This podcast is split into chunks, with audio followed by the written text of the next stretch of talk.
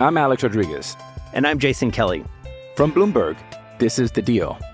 Each week, you'll hear us in conversation with business icons. This show will explore deal making across sports, media, and entertainment. That is a harsh lesson in business. Sports is not And, uh, as simple you know, I- as bringing a bunch of big names together. I didn't want to do another stomp you out speech. It opened up so many more doors. The show is called The, The Deal. Listen to The Deal. Listen to The Deal on Spotify.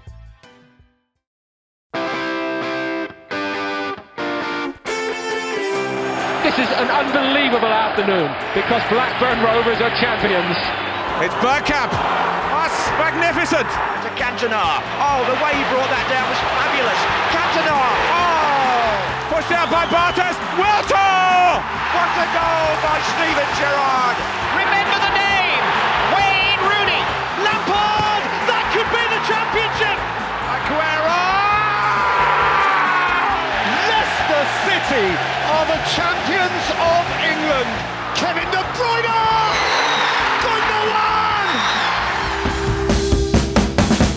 Rivolta inglese contro la VAR. Benvenuti a In The Box, il podcast sul calcio inglese. In questa puntata cerchiamo di capire perché in Inghilterra la VAR proprio non piace e poi analizziamo quanto incide in Premier League il possesso palla, ma parleremo anche di Calvin Phillips e di Rashford.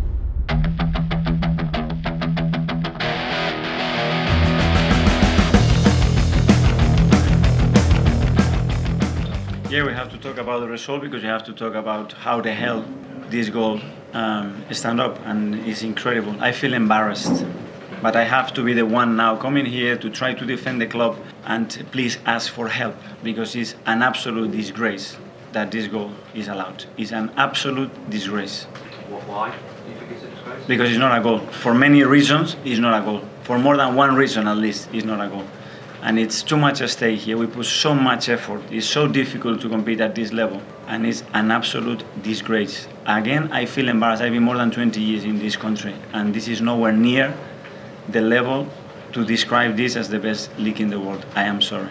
Avete ascoltato le parole di fuoco di Arteta dopo la sconfitta del suo Arsenal con il Newcastle, una partita decisa da un gol di Gordon dopo un triplice controllo del VAR. Per il tecnico spagnolo la gestione arbitrale è stata una disgrazia, ma al di là del caso specifico dove peraltro Arteta aveva pure torto, la ribellione nei confronti del VAR sta crescendo giornata dopo giornata. Al microfono come sempre Paolo Avanti e con me come sempre Stefano Cantalupi. Ciao Stefano. Ciao a tutti, ben ritrovati. E da Londra Pierluigi Giganti. Ciao Pierluigi. Ciao ciao. Allora, cerchiamo di mettere a fuoco questa ribellione, in cosa consiste, intanto ascoltando il contributo del nostro corrispondente da Londra, Davide Chinellato. La VAR in Inghilterra non piace, non piace ai tifosi che fischiano ogni volta che sul maxi schermo di uno stadio compare la scritta eh, che spiega che è in corso un controllo VAR. Non piace ai giocatori che eh, ritengono di dover aspettare troppo per una decisione e non piace soprattutto agli allenatori che sentono parole di Guardiola, di Postecoglou, di Pocettino, di Atteta, di stare perdendo il controllo di quello che succede in campo, ma soprattutto che il controllo lo stanno perdendo gli arbitri. Emblematico quello che ha detto Postecoglou dopo Tottenham-Chelsea, che è stato un po' eh, l'ultimo atto di un weekend orribile per la VAR, quello che ha detto Postecoglou, che ha spiegato che l'autorità degli arbitri viene costantemente minata da tutto questo processo infinito eh, di revisione. Credo che questo odio che c'è in Inghilterra per la VAR nasca da un equivoco di fondo. Come in Italia, come negli altri paesi, c'era un consenso pressoché unanime quando si è trattato di decidere se ammettere l'uso della moviola in campo. E questo, questo consenso era dato dalla- dall'idea che eh, con la VAR ci sarebbero state partite prive di errori arbitrali, prive di polemiche, che tutto quello che sarebbe stato deciso sarebbe stato giusto al di là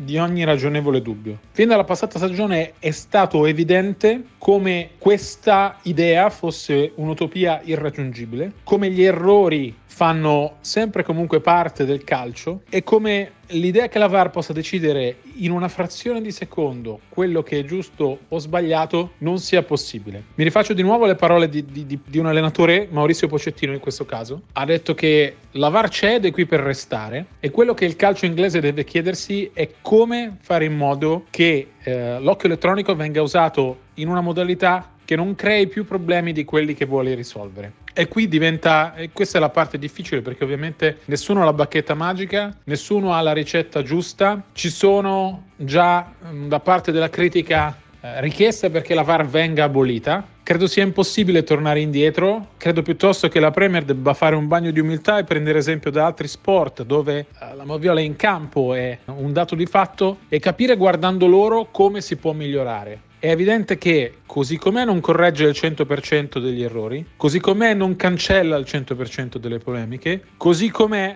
ha bisogno di essere usata in modo più intelligente, di essere usata in modo che torni come tutte le decisioni arbitrali, ad essere qualcosa sullo sfondo e non protagonista di ogni discussione. È chiaro però che finché ci saranno situazioni come quella di Tottenham-Liverpool, dove per un'incomprensione del, del VAR, cioè dell'uomo che gestisce la macchina moviola, un gol è stato annullato anziché convalidato, la VAR continuerà ad avere nemici e ci sarà gente in tutto il mondo del calcio, critica, tifosi, giocatori, allenatori che continueranno a chiedere la sua abolizione. Stefano, il paradosso è questo, nel paese dove eh, l'incidenza delle polemiche arbitrali era più bassa rispetto a quella di qualunque altro campionato del mondo, non c'è mai stato un periodo con così tante polemiche sul, sugli arbitri come da quando è stata introdotta la VAR. Quindi lo strumento che doveva eliminare al 100% le polemiche arbitrali le ha invece fatte balzare a livelli mai visti in Inghilterra. Come mai questo secondo te? Ma allora, un po' è questione sicuramente di mentalità, nel senso che evidentemente il mondo anglosassone e quello inglese in particolare era ben disposto e benevolo nell'accettare la possibilità che ci fosse un errore umano, mentre invece è totalmente indisponibile a, ad accettare la possibilità che questo errore persista anche dopo eh, l'utilizzo della tecnologia. Per di più, la moviola in campo, comunque la tecnologia in campo, ha cambiato di molto l'esperienza, diciamo, di tifo e di seguire le partite eh, rispetto a come gli inglesi erano abituati a fare e come hanno sempre fatto prima che fosse di fatto obbligatorio e prima che fossero eh, assolutamente obbligati loro eh, anche a utilizzarla come l'avevano fatto eh, gli italiani, i tedeschi, i francesi e tutti quelli che poi eh, ovviamente appartengono al grande mondo delle, delle, federazioni FIFA. Loro ovviamente non sono disponibili a vederlo utilizzato in questa maniera perché rovina di fatto lo spettacolo e la Premier League è prima di tutto anche venduta come un grande spettacolo che eh, non solo perde di credibilità magari in certe situazioni in cui la VAR non è stata applicata eh, perfettamente, ma eh, insomma perde anche proprio di fascino la competizione stessa e la partita stessa.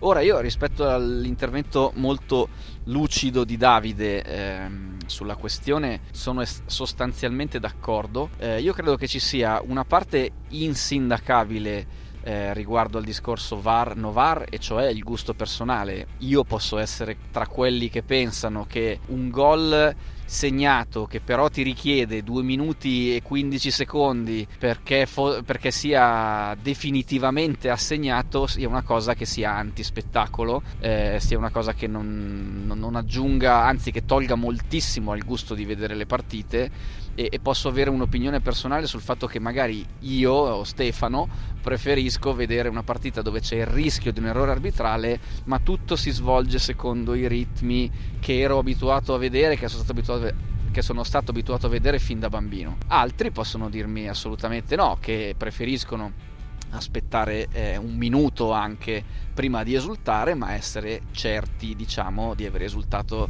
per un gol eh, che esiste, per un gol reale, per un gol che, che, che non è stato sporcato da azioni fallose, fuori gioco, eccetera, eccetera. E questa è la parte, secondo me, che sta al gusto di ognuno di noi.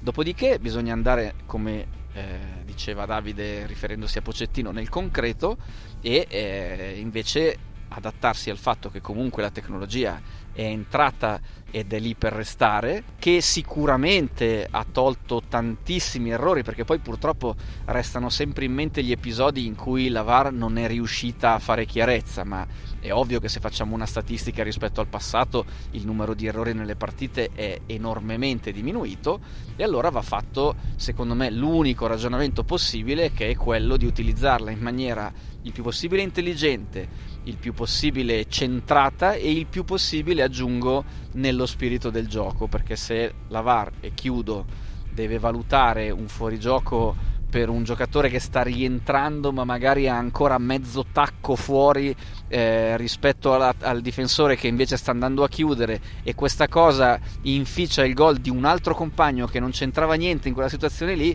come è capitato in partite italiane, ma potrebbero essere mille i casi di uso cervellotico della VAR, al di là di errore non errore, insomma, cioè quello non è qualcosa che sta nello spirito del gioco. Quindi ecco, lo sforzo che io credo debba essere fatto è quello di migliorarne l'utilizzo e concordo con Davide in modo tale che si possa arrivare a rispettare lo spirito del calcio inglese e anche quello di, del calcio di altri, di altri paesi che poi è la cosa che io credo calmerebbe tutti quanti, allenatori compresi, al di là del discorso del controllo o non controllo di cui parlavano Guardiola, Arteta e gli altri. Sì, effettivamente sì, è chiaro che non si può tornare indietro perché poi c'è poco da fare se uno vede un evidente fallo in televisione, lo vedono milioni e milioni di persone, non può esserci una realtà parallela a quella del campo che va in un'altra direzione, perlomeno nei casi quelli più clamorosi. In Inghilterra la si vive male secondo me anche proprio perché lì è, è, meno diffusa la cultura del sospetto e quindi non si sentiva meno l'esigenza di un calcio senza errori arbitrali perché tendenzialmente non, non, c'è l'idea che una squadra sia favorita. Sì anche lì eh, negli anni del dominio del Manchester United si diceva che a Old Trafford non veniva mai fischiato un rigore a favore della squadra ospite neanche per sbaglio ma era, erano un po' eccezioni. In realtà non c'è mai stato questo Pierluigi probabilmente alla base di questa repulsione al di là di Arteta che ovviamente intervenuto in quanto parte presunta lesa ma è proprio il cuore del tifoso inglese che un po' la vede con sospetto questa tecnologia così invadente ma probabilmente nasce proprio da, dalla, dall'assenza della cultura del sospetto tu che dici? Come accennavate giustamente voi un tempo nel campionato inglese le contestazioni a arbitri e guardaline erano veramente l'eccezione non la norma e anche nelle discussioni post match al pub o nelle trasmissioni televisive, nei primi forum online, ci si soffermava su gesti tecnici, raramente si recriminava sulle decisioni dei direttori di gara. E forse questo era anche uno dei motivi che faceva preferire il football inglese alla Serie A, perché eh, ricorderete nella nostra divisione i processi televisivi dopo le partite erano quasi totalmente incentrati sugli errori dei, dei, dei fischietti, insopportabili lamentele che erano inscenate da tifosi, da addetti ai lavori. Invece eh, la VAR sembra aver cambiato questa tendenza perché adesso è proprio la Premier a non perdere occasione per mettere dietro la lavagna praticamente una settimana sì, una settimana no, la terna arbitrale e il video assistant referee. Quali sono le novità che ha portato la VAR che non vanno assolutamente giù al tifoso inglese? Ma io penso che al di là degli errori, no? E, c'è poco da fare, alcuni errori sono stati molto gravi come la rete annullata di Diaz in, in Tottenham Liverpool dello scorso 30 settembre, però in realtà secondo me ci sono anche altre ragioni. Intanto, come diceva Stefano, non si sa più quando si può celebrare un gol, perché ormai quasi la metà delle reti deve essere vista dal VAR e può portare eh, ovviamente all'annullamento del gol. Quindi la spontaneità della gioia post segnatura è stata di gran lunga ridotta e, e questo ha reso l'esperienza del match sia live sia visto in tv meno genuina. È vero che uno potrebbe anche dire, eh però gioiamo due volte, però è una cosa un po' diversa, no? Due volte una volta live e una volta dopo che il VAR conferma. E poi la, l'altro aspetto è che il football inglese è sempre stato giocato a ritmi altissimi, questo anche storicamente, no? pochissime pause, molto meno rispetto a quello che eravamo abituati a vedere nel calcio continentale. E quindi le soste, talvolta di svariati minuti, anche qui hanno sporcato l'esperienza, perché ovviamente non danno continuità di emozione. Se andiamo a vedere Tottenham-Chelsea del... Um, di lunedì scorso ci sono state 5 soste VAR in un segmento di partita di 41 minuti, quindi è chiaro che anche questo va ad influire. E poi secondo me ci sono, e questo non eh, è un problema soltanto di VAR, ma è anche un problema arbitrale, ci sono delle regole che sono estremamente complesse, che sono talvolta soggette a diverse modalità di decodifica. Penso al fallo di mano, ecco che quindi aver aggiunto un livello di giudizio supplementare ha portato a ulteriori differenze di interpretazione. Quindi manca uniformità di giudizio non solo tra gli arbitri ma anche tra i VAR, per cui è cresciuto il risentimento da parte di alcuni tifosi, si diffonde la sensazione che la propria squadra sia vittima del sistema, soprattutto quando ci sono ancora eh, dichiarazioni degli allenatori dei club che ovviamente portano l'acqua al proprio mulino, tipo Arteta e Arsenal dopo la sconfitta a Newcastle e gettano benzina sul fuoco. Ora sono anche d'accordo con quello che diceva Stefano rispetto al fatto che ad esempio nel fuorigioco bisogna interpretare e bisogna considerare quali sono le, le, vere regole del calcio, però anche lì andiamo incontro, se facessimo così, andremmo incontro al rischio di considerare un altro elemento di interpretazione, per cui è sempre difficile capire se andare per delle regole assolutamente chiare e precise, matematiche, o se invece cercare di essere flessibili, perché nel momento in cui si inserisce un minimo di flessibilità flessibilità, ecco che arriva l'interpretazione e questo comporta la fine dei problemi. Da un punto di vista più immediato c'è stata una richiesta degli allenatori che secondo me è abbastanza sensata, che è quella di avere una composizione costante dei team formati da arbitri, assistenti, VAR e aiuto VAR, in maniera che si cementi la coesione all'interno dello stesso gruppo di lavoro, il che effettivamente mi sembra una cosa di buon senso Chiaramente dubito che possa eradicare tutti i problemi di cui si diceva prima, ma può almeno tentare di minimizzare il numero di errori che secondo me dovrebbe essere il vero obiettivo del, della VAR.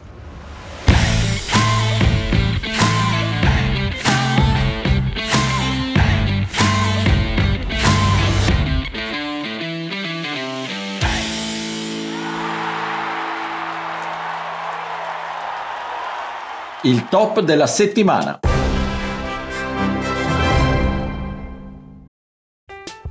I'm Alex Rodriguez. And I'm Jason Kelly.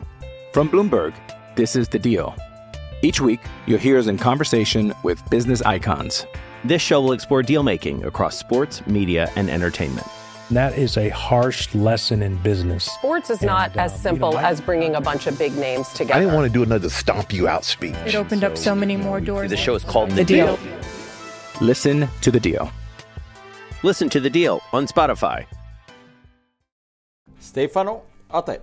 Il top della settimana per me è un po' a sorpresa Calvin Phillips perché è riuscito comunque a guadagnarsi una convocazione da parte di Southgate nella nazionale inglese eh, per gli ultimi due impegni, insomma, prima che l'anno delle nazionali vada in archivio. C'è per lui all'orizzonte un trasferimento, o almeno è quello di cui si sta parlando ormai da più di qualche giorno, con la Juventus in prima fila per poterselo accaparrare, ma non lo metto come top solo per questo, lo metto per le parole che Guardiola ha usato nei suoi confronti, dovendo tra virgolette giustificare le tante tante panchine che il povero ex Leeds ha dovuto sopportare da quando è arrivato al Manchester City.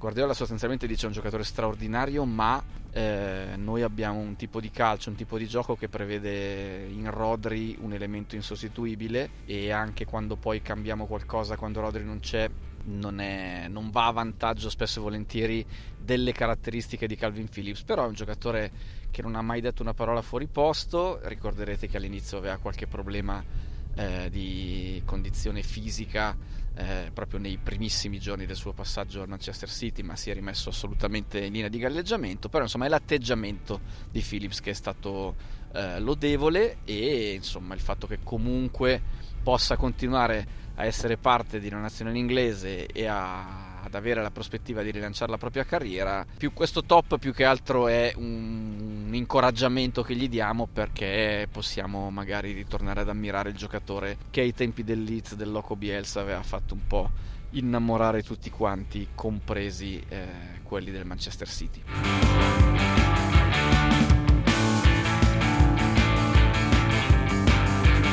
Il flop della settimana.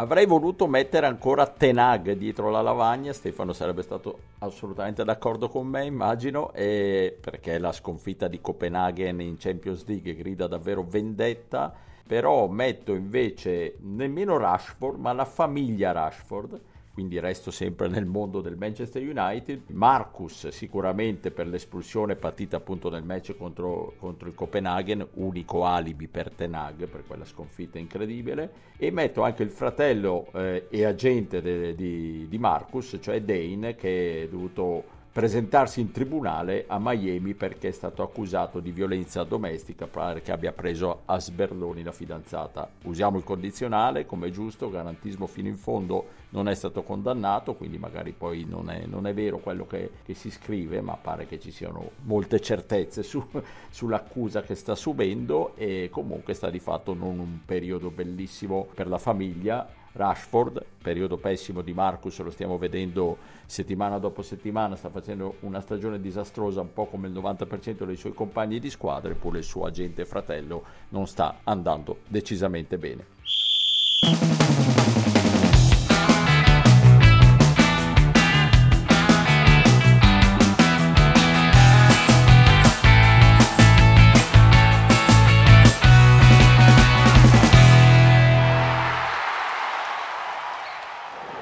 Wide they go. Matoma now on his left foot, deflected in and deflected over Pickford.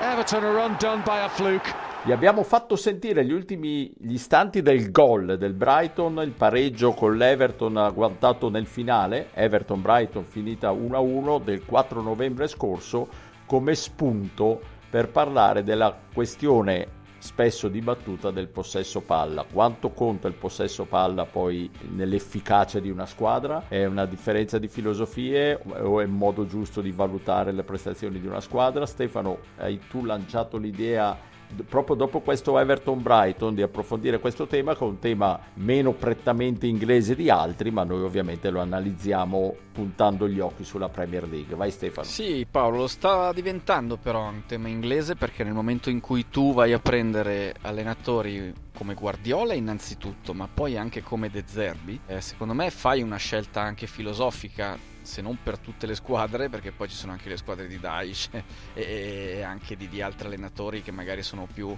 eh, concreti, vecchia maniera, che, capi- che interpretano eh, i giocatori che hanno a disposizione e, e per loro scelgono un tipo di gioco magari molto più easy, molto più semplice nella, nell'attuazione che non prevede grande possesso palla, però insomma ci sono squadre che stanno facendo del possesso anche in Inghilterra la loro bandiera. E io lo continuo a ritenere un tema molto affascinante nel senso che come, a me non piacciono gli eccessi in nessun senso, insomma, quindi non sono un talebano del possesso palla per vincere le partite. Eh, la storia dimostra che ci sono stati anche casi di partite, molti casi di partite vinte senza vincere il possesso palla o perdendolo, se così si può dire, insomma avendo meno possesso palla in maniera anche netta rispetto all'avversario. Questo tema mi è venuto da proporlo per il podcast anche perché contemporaneamente in Italia si è parlato molto di come la Juve ha vinto a Firenze, tanto per eh, restare ai, al nostro campionato italiano invece che a quello inglese. Eh, nella storia c'è stato anche un Celtic che è riuscito a battere il Barcellona con l'11% di possesso palla, cioè un 2 a 1 che eh, insomma eh, non so come sia potuto accadere però ogni tanto ricordo Stefano le immagini di Rod Stewart in lacrime in tribuna alla fine di quella partita. E eh beh certo perché già eh, si era commosso forse appena recuperavano qualche pallone perché vuol dire che cioè, eh, vuol dire che veramente un minuto su dieci o più o meno era un secondo su dieci era, era quello in cui la tua squadra aveva palla ma ce ne sono stati altri, alcuni anche significativi, nel senso che il Manchester City, versione Guardiola, solo un paio di volte ha, vinto, ha avuto meno possesso palla rispetto all'avversario, ma una di queste, per esempio, ha vinto contro l'Arsenal. E, e, questo è interessante doppiamente perché una invece delle partite con maggiore possesso palla fatto registrare da una squadra è stato nel, del City nella stagione 2021-22 contro l'Arsenal dello stesso allenatore cioè che aveva Arteta. Quindi Arteta è riuscito a proporre, eh, a vivere una partita contro il City, sia simil Celtic di quella, di quella famosa partita lì, che anche invece trasformandosi lui nel, nel City di Guardiola e mettendo sotto a livello di possesso palla gli avversari. Poi è andata bene al City quasi sempre in entrambi i casi, però ecco, questo secondo me fa capire che, vabbè, che il possesso palla fine se stesso o di per se stesso non basti per vincere le partite, non ci voglio certo io a dirlo, la storia lo insegna mille volte. All'interno di un campionato io sono abbastanza dell'idea, sulla stessa lunghezza d'onda di De Zerbi che pensa che magari può capitarti di perdere o pareggiare una partita contro l'Everton dove hai avuto l'80% di possesso palla, ma se andiamo su 38 partite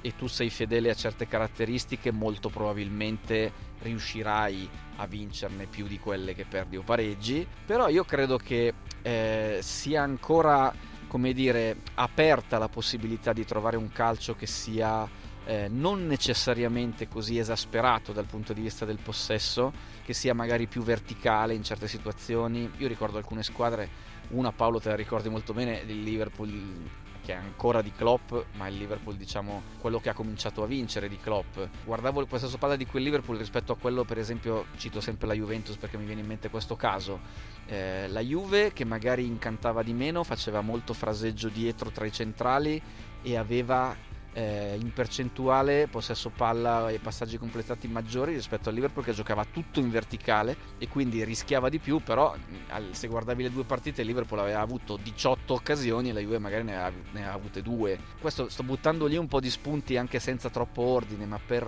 sostenere che secondo me non c'è assolutamente un tipo di calcio giusto o sbagliato che probabilmente l'eccesso di eh, possesso palla non è necessariamente un bene come non lo è il pullman davanti alla difesa di Morignana memoria in certe partite e che credo ci sia ancora lo spazio per eh, eh, cominciare a slegare il concetto di squadra vincente da squadra che tiene la palla più dell'altro. Eh sì, hai detto bene, anche qui, un po' come la VAR, eh, la rottura con il calcio inglese di una volta è data proprio dal fatto che chiaramente le squadre che fanno possesso palla che possono essere spettacolarissime come quelle del Manchester City ma fanno un gioco che è veramente molto molto lontano da quello rapidissimo che si faceva una volta in Inghilterra. Pierluigi passo la palla a te ricordando che i dati di questa stagione 2023-2024 al momento vedono il Manchester City ovviamente come la squadra che fa più possesso palla davanti a Chelsea e Brighton. Il dato che citavamo prima sull'Everton eh, e sul Brighton eh, in realtà si riferiva al primo tempo di quella partita e si riferiva al possesso palla ma anche al numero di passaggi perché il Brighton ne aveva fatti 442 in soli 45 minuti quindi secondo me è, quello che, che, io ho provato a fare. Ho preso in considerazione tre parametri che a mio avviso potrebbero aiutare a dare una chiave di lettura del gioco di alcune delle protagoniste della Premier e allo stesso tempo a spiegare meglio certe statistiche.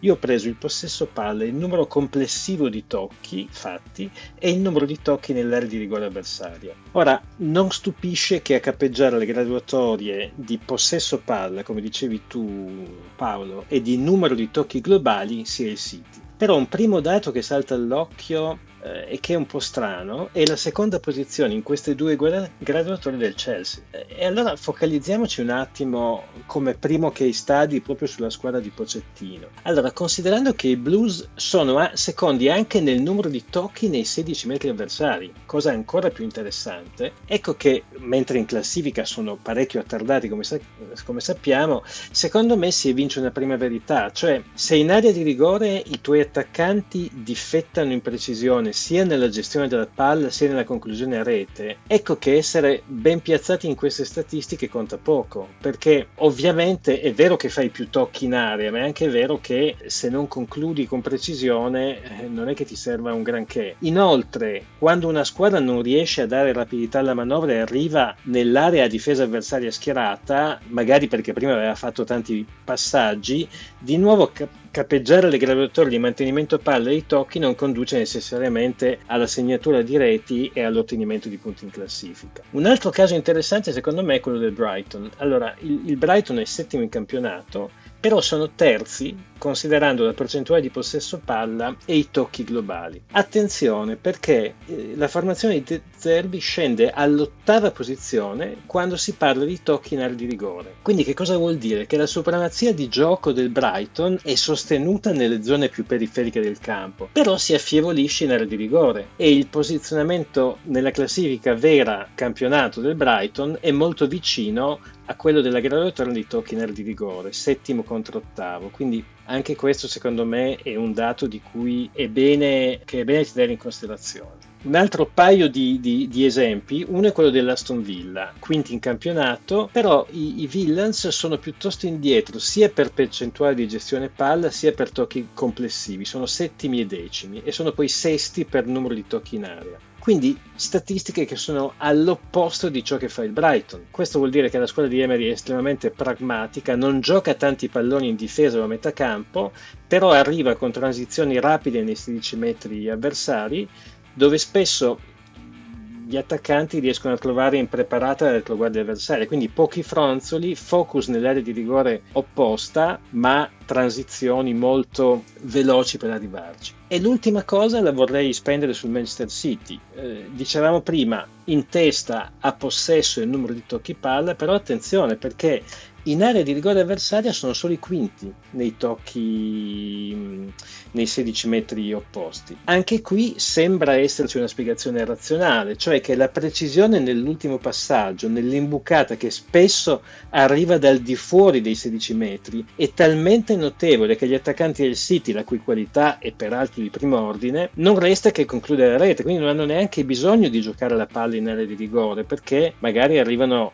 vengono serviti direttamente in una posizione che permette loro di concludere. Quindi insomma eh, con i dati si può giocare finché si vuole, però ho, ho provato a, a, dare queste tre o quattro chiavi di lettura mettendo insieme più statistiche sperando di, di avere fatto un po' di chiarezza in una situazione che è molto molto affascinante. Ottimo, ottimo spunto davvero Pierluigi, ti dico anche che mentre parlavi mi hanno chiamato da Coverciano, ti aspettano lì per una lezione sul possesso palla. non credo ne abbia bisogno. no, no, fate gli scherzi, veramente ottima, ottima analisi.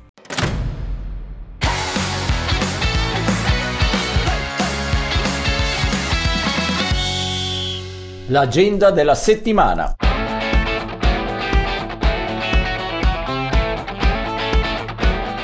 E qui ti voglio per Luigi, invece molto più difficile fare l'agenda della settimana in questa, in questa settimana. Sì, è più difficile ma è anche molto molto intrigante perché come sappiamo la settimana pre-sfide internazionali offre un calendario che non è vastissimo, però è, interessante perché ci sono i replay del primo turno principale di FA Cup e tra le sfide più interessanti, mercoledì c'è il derby tra una squadra che ha un nome meraviglioso, che si chiama Cray Valley Paper Mills, e il Charlton. Eh, due note a corollario, è un, è un, vero derby perché queste due formazioni distano appena 10 miglia e al centro dell'attacco dei padroni di casa c'è Kyrell Lisby, che è figlio di Kevin, che è stato un grande cannoniere del Charlton tra il 96 e il 2007. Quindi c'è un... Stefano, si va si va assolutamente. Ma si è già là. Non non esatto, no, non si può mancare. E poi c'è un'altra partita di Coppa da segnalare, questa volta il martedì, quella tra il Derby County e il uh, Crew Alexandra, che nel panorama è probabilmente quella tra le squadre di più alto lignaggio, il Derby è in uh, League One, il Crew Alexandra è in League 2. E poi sempre nella giornata di martedì c'è anche il secondo impegno per l'Inghilterra nei mondiali under 17 i leoncini se la vedranno con i parietà dell'Iran. Tutto questo in Indonesia, quindi qua sarà più difficile arrivarci. Qui non, qui non, ci andiamo, qui non ci andiamo. Benissimo, grazie per Luigi. Chiudiamo questa puntata, vi diamo appuntamento alla prossima settimana. Grazie anche a Stefano Cantalupi. Ciao Stefano. Ciao, alla prossima. E riciao ovviamente anche a Pierluigi Giganti. Ciao Pierluigi. Ciao, ciao a tutti.